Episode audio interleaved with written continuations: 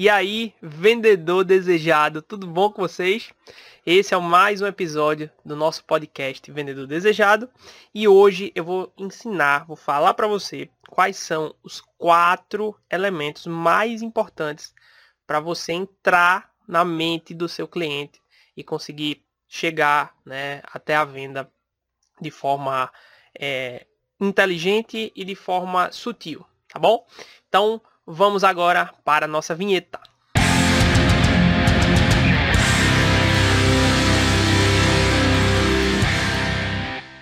Fala meu amigo e minha amiga vendedora, tudo bom com vocês? Muito bom. Eu virei aqui ó um pouquinho da câmera, ajustei o, o cenário e como tem escrito aqui, se você estiver assistindo no YouTube, hoje a gente vai falar sobre os quatro elementos aí para você entrar na mente do teu cliente, tá?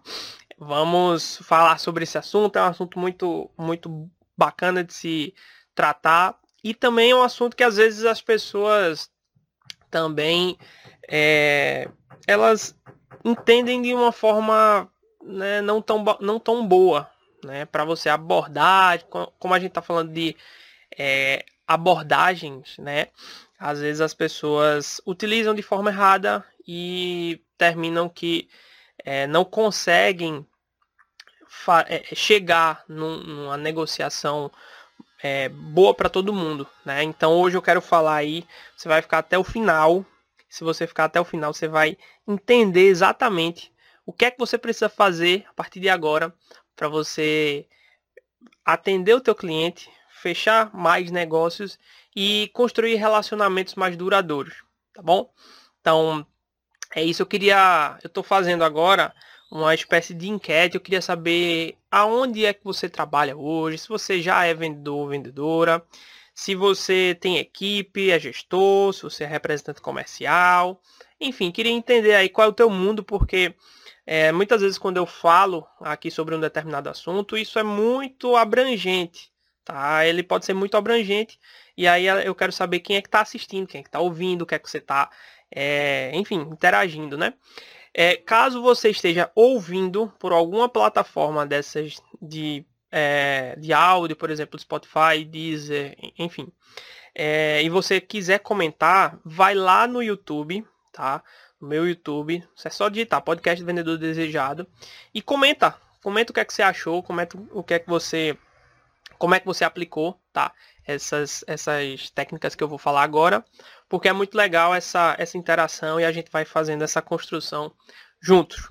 Beleza? Então vamos lá, agora é faca na caveira, conteúdo para cima. E esse esse vídeo, na verdade, é um eu já tinha gravado isso lá atrás, lá em 2017, para o Conavex. Eu não sei se você sabe, mas eu criei um congresso é o Congresso Nacional Online das Vendas Externas, tá? Que foi um congresso todo, todo na internet que eu, que eu fiz lá em 2017. Eu trouxe 28 palestrantes tá, nesse evento. E foi um evento muito legal, foi 100% gratuito. Deu, acho, acho que foi o meu primeiro grande é, feito, assim, vamos dizer, na internet. E, e, eu nesse, nesse meio tempo eu tinha gravado alguns vídeos, né? Ainda existe esse vídeo, eu vou botar em algum lugar aqui para você acompanhar. E eu tava até mais, ó, tava sem barba, depois você vai olhar lá. E aí eu, eu achei interessante, porque naque, lá em 2017 eu já tinha uma, uma certa visão, mas hoje eu já construí uma visão um pouco mais ampla, tive mais conhecimento e tenho condições agora de trazer novas, né, novas, novos elementos para você, tá bom? Então vamos lá. É, qual é o primeiro ponto que vai fazer com que você entre na mente do teu cliente? Como assim, Edvaldo? Tu vai entrar na mente, é, tu vai o que? Manipular a pessoa? Não, quando eu falo entrar na mente, é, é de uma forma que você consiga entender melhor, tá? De forma que você consiga é, influenciar a pessoa, mas de forma bacana, que não seja manipulação, ou seja, que seja que não seja uma coisa que ela não queira. Então, muitas vezes as pessoas colocam a responsabilidade do da venda né?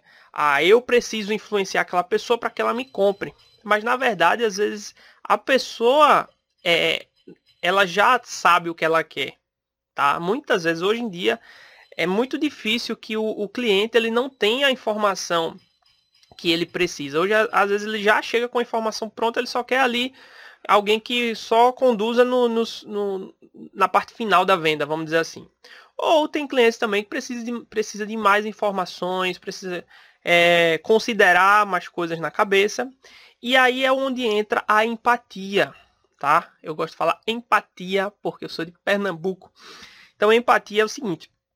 Eu acho que é o primeiro, esse é o primeiro elemento de todos. Se você quiser fazer qualquer tipo de, de negociação, de relacionamento como, como um todo, essa é a porta de entrada, tá? Eu gosto muito da frase do Rodrigo Cardoso, que é assim, é, antes, antes da empatia, né? Se não haver essa empatia, não, não há venda, não há conversa, não há nada.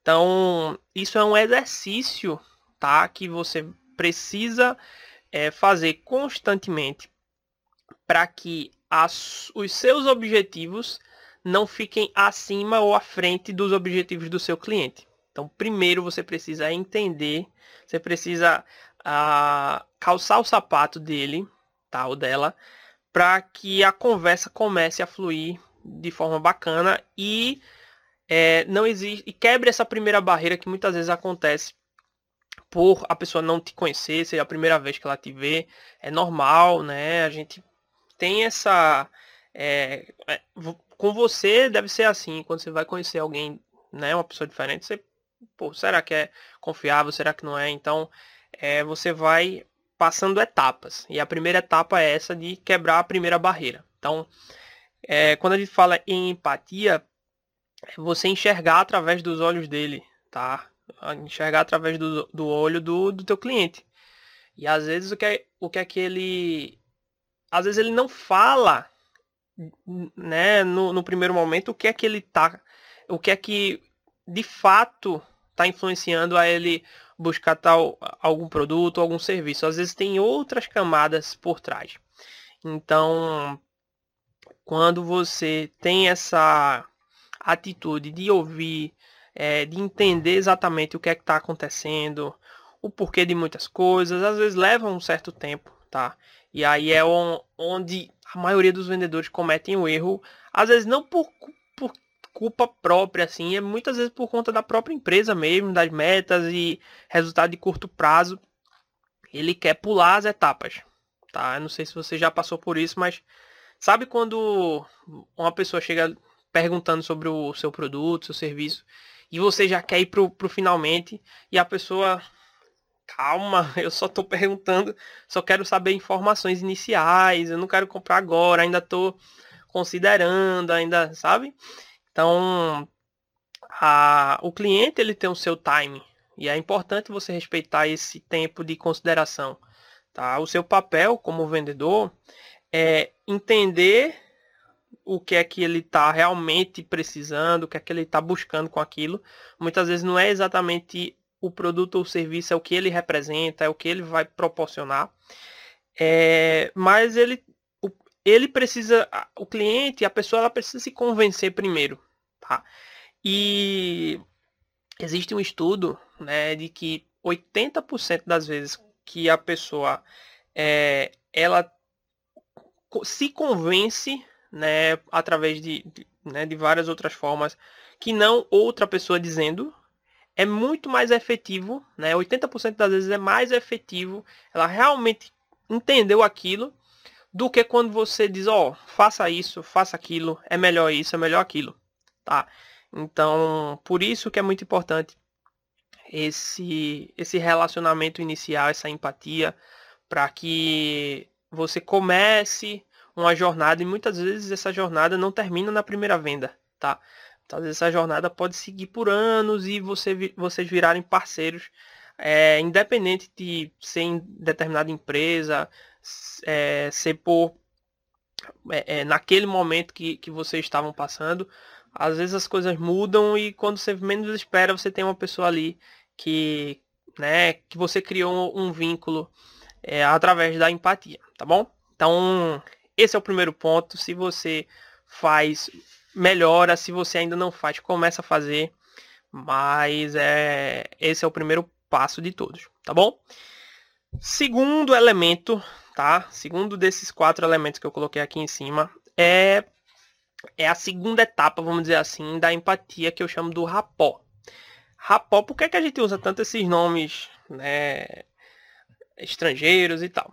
Na, basicamente, rapó, ele é uma forma de você gerar empatia através através da, da sua postura, do tom de voz, você entrar em sintonia com aquela pessoa de através dos sentidos, tá? Acho que esse é o grande, esse é o grande lance. A gente tem é, é, basicamente os cinco, né? São três sentidos de fato que, que a gente utiliza mais forte: visão, audição e sinestesia. Então, é nós utilizarmos esses elementos para a gente se conectar àquela pessoa, tá bom?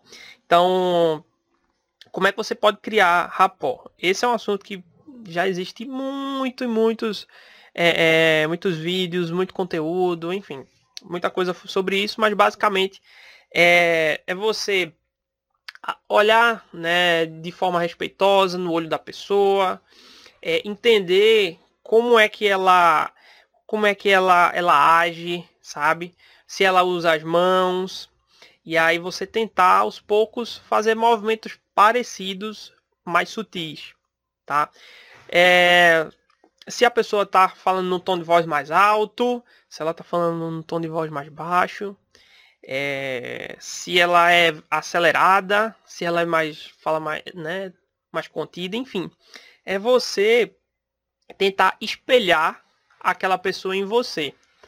Mas isso é um isso é assim um, um teste absurdo que você vai precisar fazer de tentativa e erro. Tá? Não tem assim uma.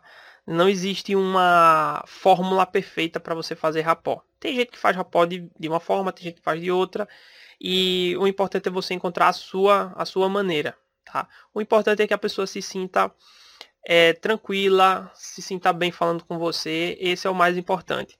Tá? Então, é, às vezes, é, no, existe até um livro, não sei se ele está aqui, aqui ó, Desvendando os Segredos da Linguagem Corporal. É, e nesse livro ele fala que cada pessoa ela tem um, como se fosse um campo, três campos né, de distância aonde você precisa respeitar. Né? Então esse é um campo imaginário e o campo mais próximo, se não me engano, é a 30 centímetros. Então, às vezes, quando você invade esse campo, a pessoa fica, sabe, invadida, essa é a palavra. Então, no rapó, você precisa é, respeitar essa distância que cada pessoa tem. É, e aí tem gente que é mais de toque, tem gente que não gosta muito de, de ser tocado. E por aí vai. Então, recomendo se você puder ler esse livro aqui, que é da do Alan e Bárbara Peace, tá? Esse amarelinho. E isso eu vou botar aqui na descrição para vocês. E esse é o é, é, isso que a gente chama de rapó, tá? Esse é o segundo elemento mais importante para você entrar lá na mente do seu cliente. Nessa quando você consegue essa segunda etapa, você já avançou bastante. Você já avançou muito no no, no, quando você vai tratar né, com essa pessoa, quando você vai entender o que, é que ela quer de fato. Eu diria que você vai estar na segunda porta. Ok, deu para entender. Eu posso depois é, fazer um vídeo específico sobre rapó, se vocês quiserem. É, explicando, aplicando algumas, algumas técnicas. E Mas aqui o, o objetivo é realmente a gente fazer esse resumo. Beleza? Vamos lá para o terceiro elemento para entrar na mente do seu cliente. Esse aqui eu aprendi a depois do processo né, da minha, das minhas duas formações em coaching. Tá? Esse aqui parece ser tão simples, mas ele é tão importante. E tão. É, você precisa aplicar ele com tanta sutileza, tá? Que é, é uma terceira etapa muito forte. É muito, muito forte. Lembra que eu falei agora há pouco que as pessoas não gostam de que você diga a ela o que é que elas vão comprar, o que é que elas vão fazer. É normal. E é justamente aí, né, nesse ponto, onde você vai aplicar esse terceiro elemento, que são as perguntas poderosas. Ah, perguntas poderosas é diferente, são diferentes de perguntas normais. São porque elas têm alguns elementos específicos. Eu não vou conseguir trazer todos aqui para vocês, mas eu vou dar um, um overview muito importante. É, a, perguntas poderosas é, você vai aplicar a partir do momento que você entrou em você criou essa empatia inicial, você está em rapó com a pessoa, ou seja, a conversa está fluindo bem, né? Ela tá, tá, tá rolando, tá rolando a conversa de forma bacana. E aí, quanto menos você afirmar e mais você perguntar, melhor. Mas Edivaldo, eu não vou afirmar nada. Não, não, calma. É o seguinte, é, você numa conversa, principalmente nessa inicial com o cliente, você precisa levantar algumas informações. Só que isso não pode virar também um questionário da vida Sabe aquela. Vamos lá, pergunta número um. Qual o seu nome? Não. São. A conversa vai fluindo, tá? E para você aplicar essas perguntas poderosas, acho que a, a, a maior dica que eu posso te dar é o seguinte. Às vezes a gente pergunta muito por quê, sabe? Por que, da, por que a pessoa tá querendo aquilo, por que aqui, é, é por isso, por que aquilo. A palavra porquê, tá? Ela, ela remete uma. Ela dá uma conotação que a pessoa precisa ter uma resposta plausível, certo? E muitas vezes não existe essa resposta plausível. E aí é o que aonde entra o problema da palavra porquê, porque às vezes a pessoa vai dar uma resposta muito vazia, tá? Então, o que você pode fazer é isso é uma das técnicas dentro de perguntas poderosas. É trocar o porquê por o quê. Tá? Mas como é que eu vou aplicar? Não é a mesma coisa. Claro que não é. Você vai perguntar: o que te fez buscar tal coisa? O que está fazendo você vir aqui? Né? O que o que é que te levou a, a sair da tua casa e, e, e vir aqui? Sabe? Então tenta aplicar isso, não em toda a conversa, mas em determinados pontos. Isso pode ter certeza que isso vai ajudar muito na resposta que você sabe a, a verdadeira, aquela que, o, que realmente a pessoa é, vai trazer mais verdade no que ela vai falar. Isso não quer dizer que você não vai usar porquê nunca. Tá? Você pode usar o porquê. É, é só você faz essa troca quando você percebe que a resposta foi muito vazia, tá? Ou, ou que assim logo de cara a pessoa está muito travada. Então você faz esse tipo de pergunta de forma mais sutil, tá bom? Então eu não vou te ensinar aqui todas, porque isso vai levar um tempão. Eu demorei, eu fiz uma formação inteira de coach para aprender a aplicar isso. E mas essa é uma das mais importantes, tá bom? Então tenta perguntar mais do que afirmar, tá bom? E a partir daí você vai começar a entrar na cabeça dele, porque você não vai estar tá afirmando tal coisa, mas você vai estar tá fazendo algumas perguntas e, e vai vai começar a emendar, vai é, juntar os pontos. Uma pergunta vai gerar outra, e a pessoa, com uma pergunta, pergunta que você fizer, ela vai começar a pensar, e, e existem várias técnicas para isso. Você pode usar a técnica do spin, né, que começa com, com bastante pergunta. Enfim, tenta aplicar essas perguntas que você com certeza já vai estar tá na terceira portinha ali para chegar na mente do teu cliente, tá bom? Show, show de bola. Até agora tá deu para entender tranquilo? Se tiver alguma dúvida, vai mandando aí. E o quarto ponto, tá? É o quarto e talvez um dos mais importantes desse dessa é, dessa desse quadrado aí que a gente tá tá criando é são exatamente os gatilhos mentais, tá certo? Eu não recomendo você usar gatilho mental assim logo de cara, porque pode, né, a pessoa pode entender de uma forma errada. Por isso que é importante você seguir essas três primeiras etapas para depois você começar a trabalhar esses gatilhos. Mas também não impede que você é, entre um elemento e outro você aplique. O que são de fato gatilhos mentais hoje que todo mundo fala? Nosso cérebro, tá? Ele, ele se nós fôssemos é, raciocinar sobre tudo que a gente faz, a gente ia levar muito tempo para fazer qualquer coisa na vida. Atravessar uma rua, né? Se o nosso cérebro não aprendesse e não fizesse de forma automática, vamos dizer assim, a gente ia demorar, sei lá, uma hora para atravessar a rua. Porque a gente tinha que pensar em várias coisas ao mesmo tempo para conseguir, sabe? Ah, eu tenho que olhar se vem um carro de um lado, se vem um carro do outro, eu tenho que dar o primeiro passo, eu tenho que ver se não está chovendo. Entendeu que, é, é, como é que funciona? Lá, lá no cérebro, é, eu não sou neurocientista ainda, tá? Mas eu sei que é o seguinte, lá dentro do cérebro existe um, uma parte é, onde são criados hábitos, tá? É um outro livro que está aqui também, o Poder do Hábito, que ele fala bastante sobre isso. E nesses hábitos, o que se, o que se entendeu sobre, sobre eles é que eles não ficam na mesma parte do raciocínio lógico. Eles ficam numa parte mais específica. E a, a, a parte do cérebro onde, né, onde se gera esse tipo de raciocínio lógico, é, ela gasta bastante energia. Então você pode, é, pode comprovar quando você está, sei lá, fazendo um cálculo, quando você está pensando em estratégias e tal. Se você passar muito tempo, você vai no, depois vai sentir com a cabeça cansada, porque realmente você gastou energia e é energia elétrica mesmo. Estou falando de energia elétrica mesmo, que, que cada é, neurônio passa e tudo mais. Então você se sente cansado porque você gastou essa energia. E aí, os gatilhos mentais são justamente. É...